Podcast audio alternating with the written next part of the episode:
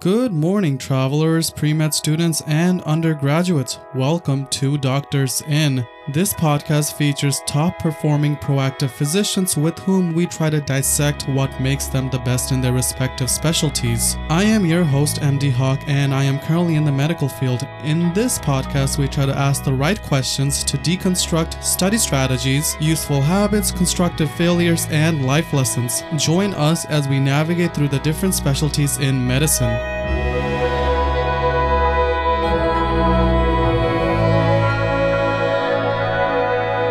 Three, two, one, and we are live. Today we're joined by Dr. Laura Vater, who is a writer, lecturer, and hematological oncologist. As a physician writer, she writes narrative medicine articles and is currently working on her first novel, which is very exciting. Uh, in 2017, she created a program to assist patients and professionals in organizing and prioritizing their health information. And it, this is known as the SMILE scale, which we'll go much deeper into later in the podcast. Um, and this scale is actually used in schools and clinics across the US and the UK. She got her master's degree in public health from the University of Pittsburgh and completed her doctorate in medicine and internal medicine residency along with her fellowship, which is what she's currently doing right now, from Indiana University School of Medicine. She is a member of the school's honor roll and was inducted into the Gold Humanism Honor Society in 2018. In 2020, she received the Walter J. Daly Award for Outstanding Resident. Hiking, reading, writing, and spending time with her family and her lovely dog are some of Dr. Vater's uh, favorite pastimes. So, her research currently focuses on breast and lung cancer as well as disparities in cancer prevention. If you want to keep up to date with her written articles and posts where she highlights useful tactics to navigate through the rough terrain that is medicine, you can follow Dr. Vater on Instagram at Doc Laura Vater. That's D-O-C Laura V-A-T-E-R or her website at www.lauravater.com. With that said, let's welcome Dr. Vater to the end. Well, thank you so much for having me. People are bored now. They're like, oh my goodness, but I am so thrilled to be here. And I am so excited to have a conversation that I hope is useful to your audience of pre meds and medical students. So thank you for having me. I have a very good feeling about this. I think it will be. And also, I just want to say I'm very impressed with you, uh, with how you fit us into your schedule on this weekday right after the clinic. you know, I just got out. I, I have a, a Wednesday clinic at the Veterans Hospital, and oh my gosh, those veterans, they are a hoot. But the clinic last day is like the last appointment's at noon, right? And of course, it never actually goes on time because of right. all the other things. So thank you for your flexibility. I'm thrilled to be here. Of course, it's my pleasure. So, we have a lot of different avenues to navigate through, but first I do want to ask about GABA, specifically your discovery of meditation in relation to GABA. Uh, can you expand a little bit on that and how it kind of became the origin of your meditation journey? Absolutely. So, for those of you who are listening, you're hearing GABA, right? So, GABA is a chemical in your brain that most of you know this, but it's the calming chemical. It's an inhibitory neurochemical. We have other neurochemicals that work in other ways, but it's the one that calms us down. And I found in my, you know, for those of you who are medical students here at pre-meds, right, just know that you're coming into a field that is stressful, that is hard. You're studying a lot. When you take care of patients, you're going to be seeing patients that are really sick patients who may have worsening of their disease and you're going to actually see patients die of course as part of your career. This is a hard field to enter. I would not enter another field. This is the most meaningful field to enter so keep going. But know that it can be stressful. When i was a first year medical student i had anxiety that wasn't there before. I stopped taking care of my health and i know we were talking about this earlier. I stopped getting enough sleep. I stopped exercising. I stopped eating well and my anxiety, this anxiety that really wasn't there before, kind of came out of nowhere. Mm-hmm. And I got to the point where I would be having these small panic attacks in class. I'd have to sit at the end of the row of my classmates because if I had to get up and leave the room, I actually found out later that I had another classmate in the row in front of me who was experiencing the exact same thing. And about half of medical students experience anxiety. What you're going through is stressful. This doesn't mean you're weak. It doesn't mean you lack resilience. It doesn't mean that there's something wrong with you. This is often a product of being in a really stressful environment and thinking you don't have time to take care of yourself, right? So GABA, I came to I came to meditation like just like you said because of GABA. When we look at how meditation affects the brain. It actually increases that calming chemical in your brain called GABA. It's the same thing that is increased with you know alcohol in the short term or certain medications right. in the short term but the effects of those are short term and then they wear off right and they can have other detrimental side effects but meditation has been shown through research to increase gaba right. and for it to stay at a higher level. And so I actually came to meditation from, like you said, like a cerebral, very kind of data driven mm-hmm. process. I was like, you know, I really have to give this a chance because the science here is really interesting. And so I started meditating, and I can tell you, I was a huge skeptic before I started this, right? But I, I can tell you that it cut my anxiety in half. Wow and i had i had my daughter she's five now If you can believe that but i had her when i was a fourth year medical student. And when i was going through that whole postpartum period i found that my anxiety of just being a parent increased as well. Mm-hmm. and i came you know there are periods of time where i meditated and got away from it. And then it was really when i was after having my daughter that i really got into a daily practice of meditation that i've thankfully been able to continue I try to do it every day, almost every single day, right? And it has has such huge benefits for me. And if you're experiencing anxiety, try it even for a couple of weeks. It might take a couple of weeks for you to really experience that. But the science there is really interesting and it might be helpful for you. Yeah, so it seems like your route to meditation was more of a scientific approach, as you uh, mentioned, in trying to mitigate your own anxiety. So, speaking of anxiety, did it play a big role in preventing you from, I guess, adequately treating patients or studying during your early days in med school? No, that's a great question. I was still studying all the time. Um, I was still performing well in school. I don't think that it necessarily affected my performance. By the time I was actually seeing patients, I had a much better handle of this. That was in my later in my second year and my third year. But I can tell you that when it got really bad, I would not go to class. I would do wow. the online lectures. I would feel this pressure of so and also my anatomy professor was also he also did autopsies in the community. He's a pathologist. And so not only would his lectures be about pathology, he would also have all of these slides about all of these autopsies that he'd done. And all of this, right? I mean, interesting from a scientific perspective. Right. When you're already experiencing high anxiety and seeing really, really traumatic images flashed across the screen through your whole lectures, it just got to a point where I just, you know, I was studying for STEP at that time as well. And it just got to a point where I couldn't go to lecture. I went less because of that. So I do think that it affected that. And creating, it's, this is part of the reason that I created what's called the smile scale now. It's, it's called something to you know, my own mind, my own, my own system was different way back then but it was the same components of what are the things that help us be mentally well and physically well what are the things that are going to protect my mental and physical health so that I can not just survive this environment, but thrive in it. And that has been a really important thing for me personally. Um, if you can please just go through the smile scale for our audience, that would be very appreciative. Yes, this is a free tool that is meant to be very simple. I have a background in public health and health communication. So I wanted something that was not you know, a 20 point scale to assess your health in the setting of blah, blah, blah, right? So it's five questions you ask yourself every day. You can, I invite you to do it right now with me. Okay, so each letter of the word smile stands for one healthy habit that will help protect your health today, but for the decades to come. So S stands for sleep. Am I sleeping enough? Am I getting seven to nine hours of rest at night? If you're getting six hours of sleep, the data tells us that's not enough that's going to affect your health. You know, get it, not getting enough sleep increases your risk for anxiety, depression, and suicidal thoughts. It's an independent risk factor for having suicidal thoughts. Just alone, not getting enough sleep. It doubles your risk of cancer, increases your risk for Alzheimer's disease, for coronary disease, for diabetes, for weight gain. I mean, you name it. There's not an organ that's not affected by lack of sleep. So, first question to ask, and the most important in my mind, are you getting enough sleep? Mm-hmm. Yes or no. So right. if you're getting enough sleep, that answer, you give yourself one point. Okay. So this is five point scale. Give yourself one point if you're getting enough sleep. If you're not, you're not alone. I've been there. Keep keep really prioritizing that because that's going to make you a better learner and it's going to make you feel better.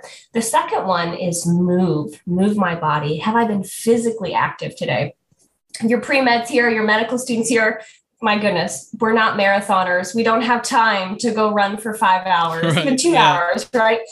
So the goal here is really have I been physically active today? Ideally for 30 minutes or more, right? So this can be, for me, this looks like waking up and doing 15 minutes of yoga and meditation. And in the evening, right, I've got a five year old daughter. So we do a dance party in the house. We sometimes go to pool. We do, we do something, right? Something that's, we play soccer, we'll play basketball. So are you just being physically active and all activity counts? So if you're being physically active, ideally for 30 minutes, give yourself one point. As we know, that's going to protect your muscular health, your bone health, your cardiovascular health. Also, it's going to reduce your risk for cancer, right? I'm a cancer doctor, so I always mm-hmm. have to mm-hmm. plug that. Exercise right. really helpful to reduce cancer, and it helps us to feel good and boost your mood. And there's a growth hormone that's produced when you are exercising that actually helps you to be a better learner. And so just know that. I always say that for those, those that are learning, just say, oh, I don't have time to exercise. I have to study. If you're sleeping and exercising, you're going to perform better on your tests. Okay, so we talked about sleep, we talked about movement. The next one gets to how do you reduce stress? So this one is called inhale and exhale. Are you finding healthy ways to reduce your stress? Ideally, if you can develop a meditation practice, this can be really helpful in your life. Um, but think about other things that can help you relax. Maybe that's deep breathing. Maybe that's journaling. Maybe that is going for a walk outside. You know, there's maybe that's through some type of prayer. Um, whatever it is that can help you relax, make sure you're building in at least 10 minutes of that a day because you deserve that, right? We have a lot of chronic stress. We know that the effects of chronic stress are really bad for our health. So if you're building in at least 10 minutes of healthy ways to reduce your stress, then give yourself a point. The next letter is L. This stands for love and connect. We don't talk about this in medical school at all. We don't. the Harvard study of, adult, I don't know if, if, any of you have come across this, but the Harvard study of adult development, it's been a study that's been going on for 80 or 90 years. And the main finding of this study, right, so they're tracking people over time. What are the factors that affect their health? The surprising finding from this study is that it's actually our social connections that are extremely protective for our health. And it's not like you have to have 100 friends, it's really your core two or three people, whether that's a friend, a family member, a partner, who are those people in your life? And do you have nurturing, supportive relationships? Do you have people to rely on if you're in financial crisis or emotional crisis or some type of crisis? Those are the relationships that mean the most and that are the most protective for your health.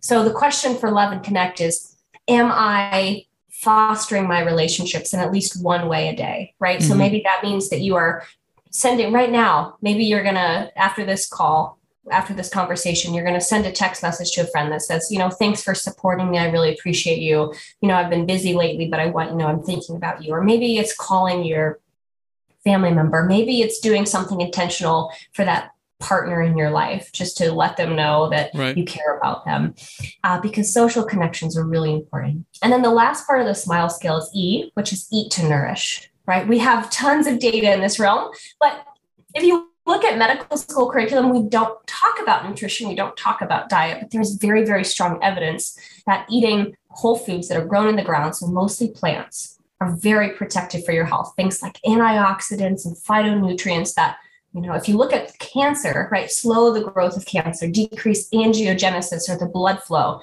to cancer, um, can decrease free radical damage. There's all sorts of wonderful things that happen when you're eating fruits and vegetables and whole grains and beans and legumes and nuts, things that are real foods. Um, that doesn't mean, right, it's hard. It's hard, right, when you're in a you're pre-med, you're a medical student, you're just trying to feed yourself and keep going, right? But as much as possible, right? Trying to get at least five servings a day. So if you're getting five a day, give yourself a point. I do want to say though that um, organizations like the American Heart Association, they're recommending up to 13 servings a day. So just know okay, wow. the more the better. And even if you say, oh, I'm not eating a healthy diet, blah, blah, blah, I'm eating these convenience foods, adding those things to your diet is still going to be extremely helpful. Even if you're eating other foods you might classify as unhealthy, of course, yes, eliminating those would be more help, helpful, but adding those to your diet. So you go to the grocery, you have groceries delivered, and you have packets of berries, you throw them in your lunch bag. You have a whole avocado, you throw it in your lunch bag, a whole bell pepper, you throw it in your lunch bag. And then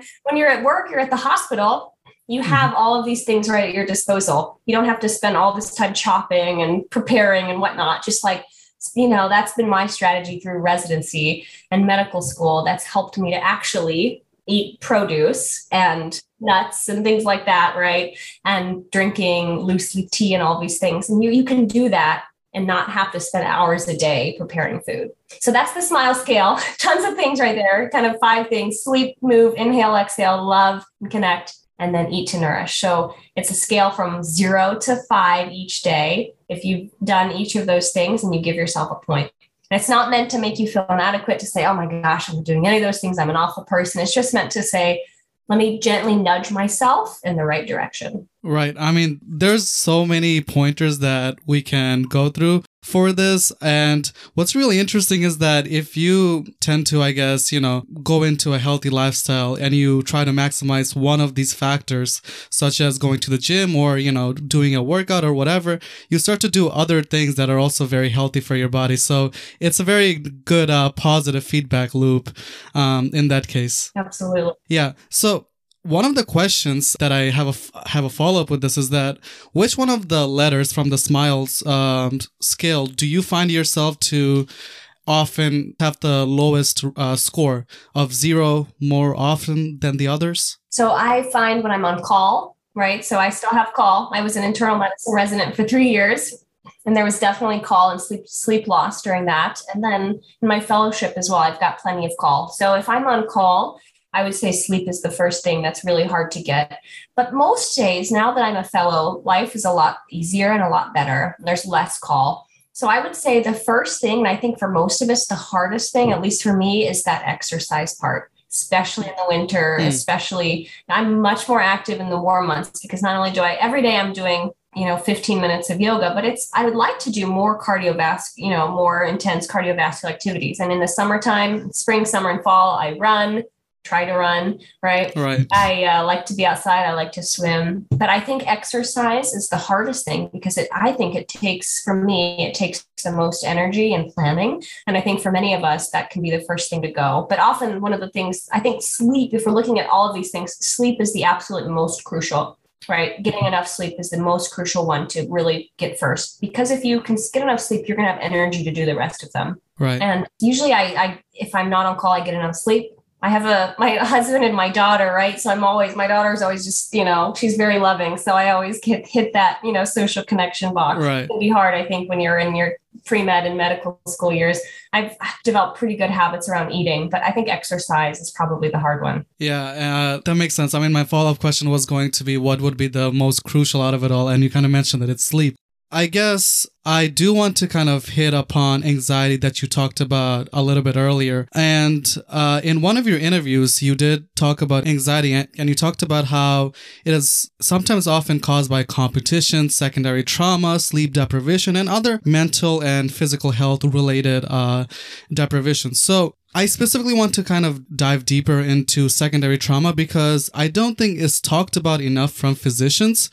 And it's because I think like you have this binary, right, where physicians are told to feel compassionate and be in the present for their patients, and then the other complete opposite uh, is being clinically present but then emotionally absent. And I guess while being emotionally present provides the proper care, there is this, I guess, fear, right, that if you have that presence, it leads to a lot of secondary trauma because let's say a patient dies in front of you, and then you have no way to process it, so it just lingers internally with you for a day, a week, and so on. So I guess have you ever had any experiences with that? And if so, kind of how did you deal with it? This is a really important topic. And I'm so glad that you're talking about this because I do not think we talk about this in medical training. Where we learn the physiology and the pathophysiology and the pharmacology, and then you become a resident. And I think most of this happens intern year, at least for me. When you're a third and fourth year medical student, it happens too, but you're often right with an attending you're right with the team. Mm-hmm. You have more time to process and cope. For me, this was hardest when I was an intern. I started my intern year in the ICU where I did not have a resident above me. I did not have a fellow, and it was just me and the attending. And my attending was great and um, knew what was going on, but I never was around my attending except for for rounds. And so there was right. a lot happening around me that I was just trying to process on my own. Within the first week of my residency, I was on the highest coding floor in the state of Indiana. Oh my God. And so I was in the cardiovascular ICU. I saw four people die. I mean, we had we had at least two codes, sometimes up to five or six codes a day on that floor and across the hospital. And I didn't really know I didn't, first of all, I didn't know how to pronounce a patient when I started my intern year, which is a really important skill that you can do with compassion and kindness, or you can do it without those things, right? And it really affects the family. And the second thing is, is I really didn't have an outlet or an avenue to know how to process these deaths that I was experiencing and young people who were otherwise healthy. And then they came in and then they had this terrible thing. And right. And so I would drive home I worked from 7 a.m. to 7 p.m. six days a week. And I drive home at 7 p.m. in silence, no radio, no podcasts, no, no books, because I did not know how to process this. Jeez. Sometimes it was just like what happened today. There were a thousand things that happened. I'm just trying to learn how to practice medicine, right? So sometimes it was that. But a lot of this was did I say the right thing? Or that person was just alive and then they weren't. And it was a lot of these emotions that I didn't expect to happen because I had learned all those other things. And now I was a doctor and I had an MD and I'd graduated and now I was practicing medicine. But all of this kind of hit me. And I didn't, I don't know that I was ready for it. So I like to prepare medical students just graduating, saying intern year, especially the first couple months, especially in your critical care rotations, are really hard. And people around you see so much death. And it's not that they're bad people it's just that they have seen it a lot, right? Mm, yeah. And there's not always the debriefing or just the acknowledgement, like, oh, that was a hard conversation or that was a really difficult experience. Like that, there's that, like you said, that disconnect to be able to emotionally detach to perform, right? And that's what we have to pretend to do. For me, that's when I started really diving into journaling and writing. It was my outlet, it was my avenue to how to process these things. Because when you experience illness, decompensation of patients, death, grieving family members, family members who are upset and angry and in disbelief. All of these things affect you. There's no way not to be affected by these things that you see.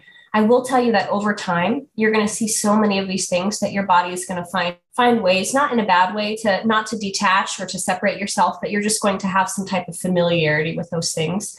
And hopefully you'll create healthy ways to process those.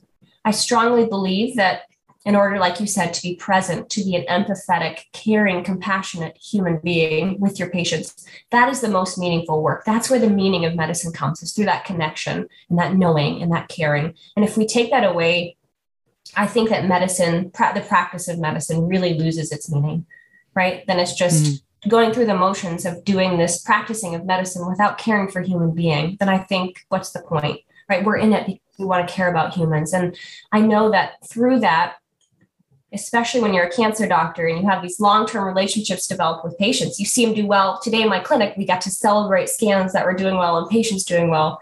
I also had a patient that wasn't doing well, but cancer had come back and spread and has a new cancer. And so it's you've developed that relationship and you can be present with them and care about them.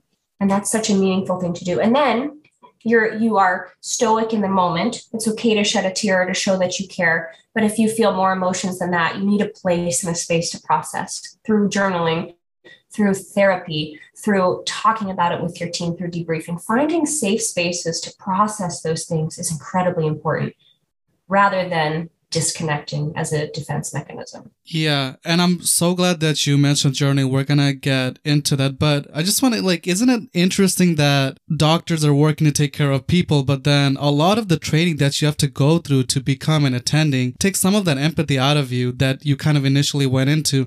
I think there was this like uh, recent study done that highlighted that medical students who go into medical school in their first year um, compared to when they graduate, their empathy like scores are lower, which is bizarre. That's absolutely true. And so for those of you just starting medical school, you know, like your yourself MD, is that you you're coming in highly altruistic, motivated, caring, and that as you go through training, it is possible that that level of empathy can decline. And I think that's for a number of reasons. I think part of it is because you're going to see so much illness and suffering and death, and holding on to your empathy is kind of like trying to hold on to sand, right? Mm. Especially as you get stressed, especially as you fatigue, especially as you're on call, especially as you're maybe in medical school, people are bullied or sexually harassed or mistreated, or they have so much work and more is piled on them. It's hard to be a caring human being if you feel like you're not cared for as a human being. And so I think those two things go hand in hand, as well as the stress, the long work hours, the fatigue of training. I think all of those are at play in terms of why empathy declines. I see. So I think this is a good time to talk about journaling. So before we get into journaling, I, I do want to say that, you know, we have charting, of course. Uh, doctors, you probably fill out a bunch of charts today and it's purely factual and tracking, we're tracking events that happen on an objective level. But as we kind of talked about, uh, all the emotional stuff, it can't be written in the charts um, all the subjective i guess analysis all the subjective interactions. So was journaling your way of kind of channeling all that subjectivity and all that emotions into this um, paper or this like substantializing it? I think journaling for me and if you're not familiar with the term parallel charting i think you brought that up very well of there's a charting that we all are familiar with there's a concept called parallel charting that, that was created by the team at, at Columbia.